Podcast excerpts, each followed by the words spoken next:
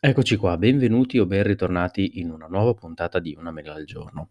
Questo è volutamente un titolo clickbait. Io odio profondamente tutti quei video, soprattutto su YouTube, tutti quei titoli di articoli che troviamo su Twitter, su Facebook, dove appunto viene detta qualcosa, viene fatto un titolo fondamentalmente solo per farci entrare, quindi poi generare eh, del traffico. Questo l'ho fatto questa volta, ho fatto un'eccezione con questo articolo, eh, scusate, con questo titolo di questa puntata del podcast perché ci tengo particolarmente. A parte che penso che sia una storia che non ho mai raccontato, eh, ma soprattutto perché comunque penso abbia dei risvolti che possano interessare tutti, chiunque, i più o meno esperti sull'internet, diciamo così, per quanto riguarda quando si va ad acquistare qualcosa. Vi racconto quello che è successo nel 2013 era febbraio del 2013 o forse gennaio, fine gennaio. Niente, insomma, avevo lavorato, avevo fatto le mie cose e avevo qualche soldino da parte, ero ancora uno studente. Decido così di comprare l'iPhone 5. Avevo avuto un iPhone 4, avevo avuto un iPhone 4S, erano stati i miei primi due iPhone, volevo fare il salto anche all'iPhone 5. Decido così di curiosare un pochettino su Subito e trovo questo annuncio di un iPhone 5 eh, modello base, ora non ricordo se erano i, 60, i 16 o 32 giga il modello base, comunque prezzo 530 euro, eh, luogo eh, Milano. Decido di contattare il venditore telefonicamente, il quale mi dice guarda il telefono in realtà è di mio figlio che è ora agli scout, mi ricordo ancora molto bene le sue parole, però insomma alla fine lo gestisco io, se, se ti interessa insomma ci mettiamo d'accordo. Dico va bene, guarda ti faccio, ti faccio il bonifico allora in serata, faccio il bonifico, avevo ancora la banca diciamo che mi era stata aperta dai miei genitori, quindi comunque avevo dei limiti, anche perché non prendevo poi degli stipendi da Big Pharma, ecco, e quindi insomma faccio un bonifico da 500 euro perché non potevo superare questa cifra, quindi lo richiamo e gli dico guarda eh, purtroppo non riesco a superare, eh, non riesco a farti un bonifico da 530 euro subito, quindi ti ho fatto, fatto un bonifico da 500 e te ne faccio un altro dopo mezzanotte da 30. Fa, guarda, non ci sono assolutamente problemi, ti arriverà un giorno dopo, insomma, aspetto di vedere tutti i soldi. Perfetto, quindi passano due o tre giorni, mi spedisce il pacco, mi dà il tracking e quant'altro. Mi arriva il prodotto, ricordo ancora molto bene quel momento in cui mi suona il corriere SDA, eh, vado a ritirare il pacco, eh, lo porto in casa, lo appoggio sul tavolo della cucina mentre mia madre stava cucinando, insomma stava facendo qualcosa in cucina, lo apro e ci trovo una scatola di pelati.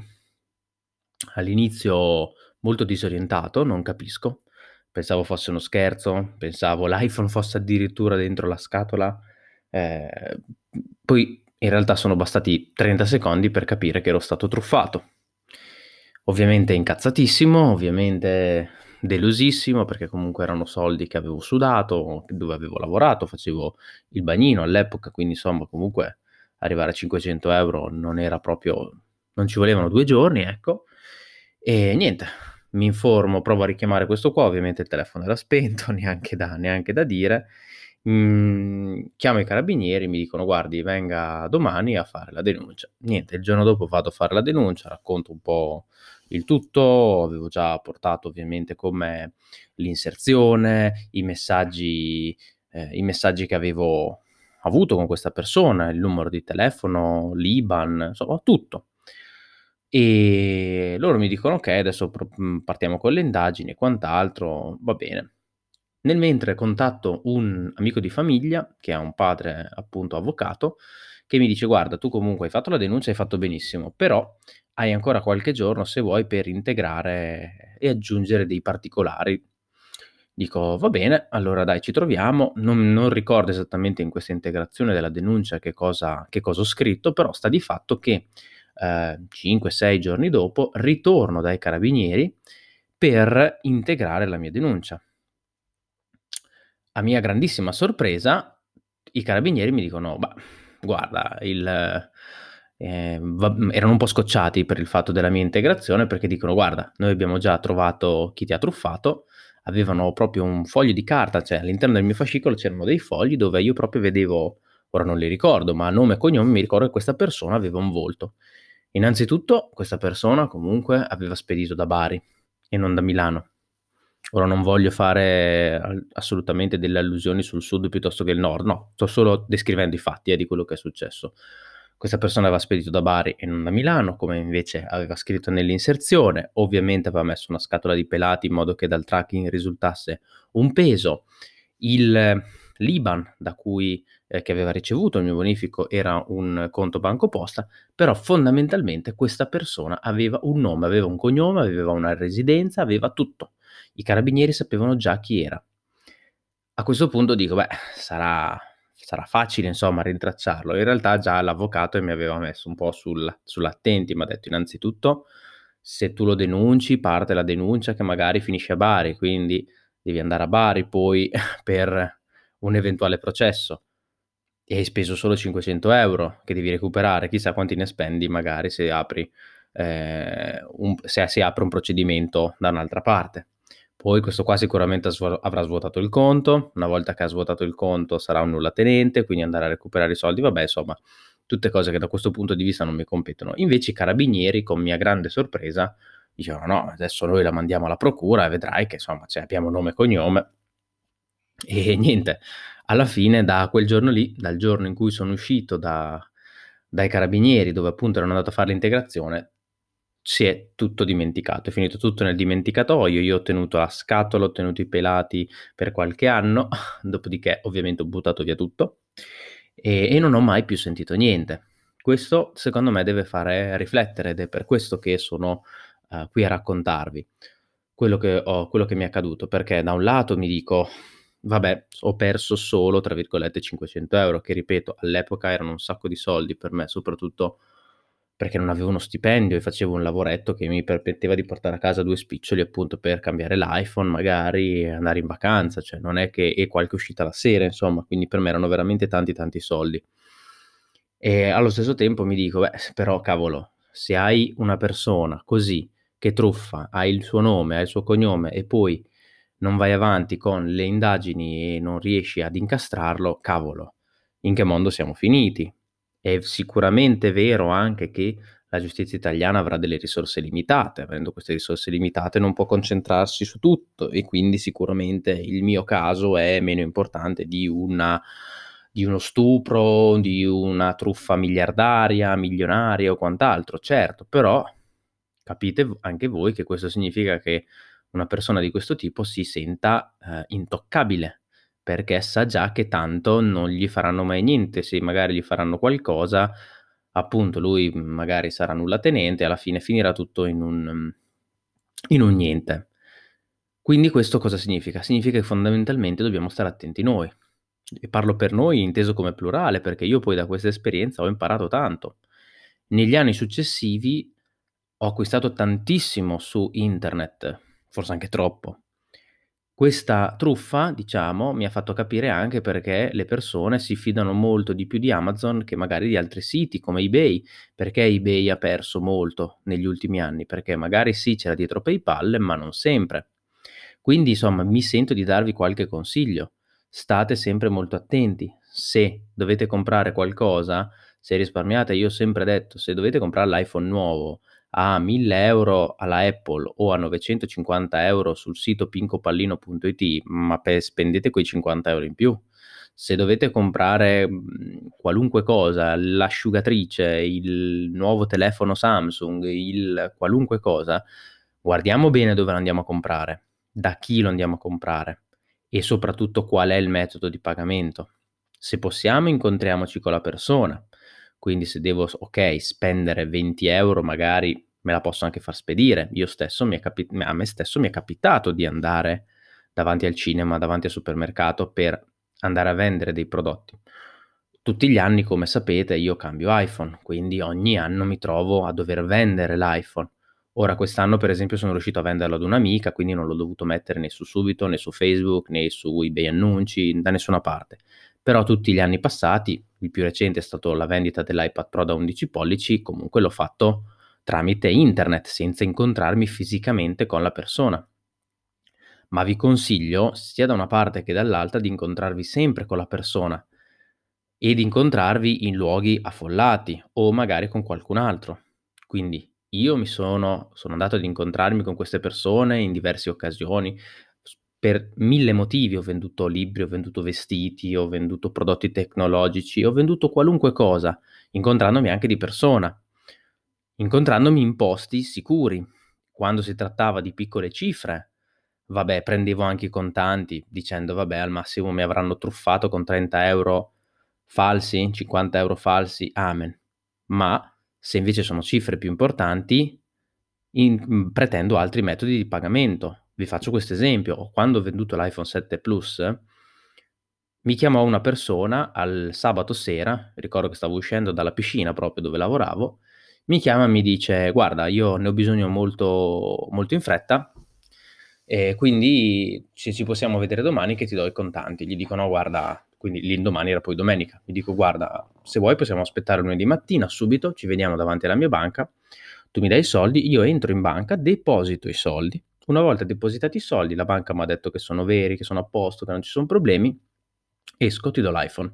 Intanto se vuoi domani ci vediamo, te lo faccio vedere, te lo faccio provare, per l'amore del cielo, però fino a lunedì non te lo vendo." Somma, alla fine lui mi sbatte giù il telefono dopo aver tentato dicendo, somma, che ne aveva urgenza e quant'altro. Quella era palesemente una truffa, un tentativo di tuf di truffa. Questo chissà che soldi mi avrebbe dato. Mi è capitato appunto con l'iPhone 7 Plus sempre invece un'altra persona, sicuramente corretta, che l'ha voluto, l'ha visto, ci siamo trovati, l'ha visto e poi una mattina ci siamo trovati intorno alle 10 e mezza, 11 davanti a una filiale della mia banca, lui mi ha dato i soldi, io sono entrato, i soldi erano a posto, io sono uscito, gli ho dato l'iPhone. Quindi vedete che se si vuole si trova sempre una soluzione. Un'altra volta per qualcos'altro, non era qualcosa di tecnologico secondo me, era tipo un vestito, qualche accessorio, avevo ancora una vecchia PostePay, quindi andiamo un po' indietro, ora la PostePay non l'ho più, ehm, questa persona aveva anch'essa la PostePay, quindi davanti a me, davanti ai miei occhi, mi fa la ricarica sulla PostePay, dalla sua applicazione alla mia PostePay. Apro il conto, vedo che la PostePay è stata ricaricata, perfetto, gli do il prodotto. Ripeto, non ricordo che cosa fosse.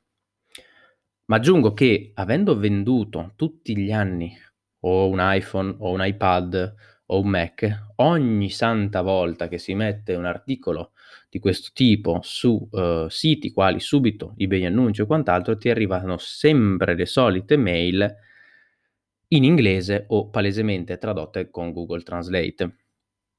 Ho fatto un po' di ricerche in passato e, ehm, quella che ricordo con ehm, par in maniera particolare, è la cosiddetta truffa nigeriana. È una truffa che se voi cercate su internet trovate appunto come è composta, fondamentalmente, ehm, vi contatta qualcuno e vi dice: "Guarda, io sono residente negli Stati Uniti, io sono residente in Inghilterra, mio figlio, ehm, è a questo momento in Nigeria, in realtà è partita con la Nigeria, ma poi si è un po' ampliata a tutti i vari stati dell'Africa. Mio figlio è in Nigeria, sta studiando lì, quindi ha bisogno del tuo iPad di un iPad, in questo caso il tuo iPad, ehm, velocemente, perché è urgente. Io non riesco a mandarglielo, quindi, ehm, tipo se tu l'hai messo in vendita a 800, io ti offro 900, includo già la tariffa di PayPal e la spedizione." Tu dici: "Beh, cazzo, ben venga, cioè alla fine se mi dà 900 € con PayPal ci pago le tariffe, poi va bene la spedizione in Africa costerà qualcosa in più che mandarlo ovviamente in Italia, però ci sto dentro tranquillamente." Se tu gli dici di sì a questa persona, lui che cosa fa?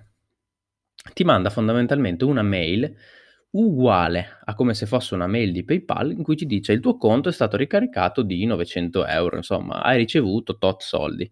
Mail che sembrano identiche a quelle di PayPal.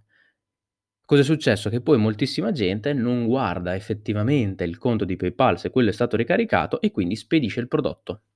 Significa anche che da qualche parte, là in Nigeria, qualcuno che questi prodotti poi li riceve e li smercia ci deve essere, perché non farebbero una truffa solo così per farti spedire un prodotto in un posto a caso. Però a parte quello, appunto quello che succede è che ti contattano, ti dicono questa cosa qua, tu non controlli il tuo conto PayPal e, eh, spedisci. E spedisci il prodotto e quindi non hai ricevuto i soldi e hai perso il prodotto. Mi è capitato tantissime volte, così come ti capita a volte di ricevere la mail in cui ti dice: "Io ho bisogno di questo prodotto, guarda sono Pinco Pallino" e ti allegano pure un documento di identità per farti vedere che sono reali. Anche quelle sono palesemente truffe.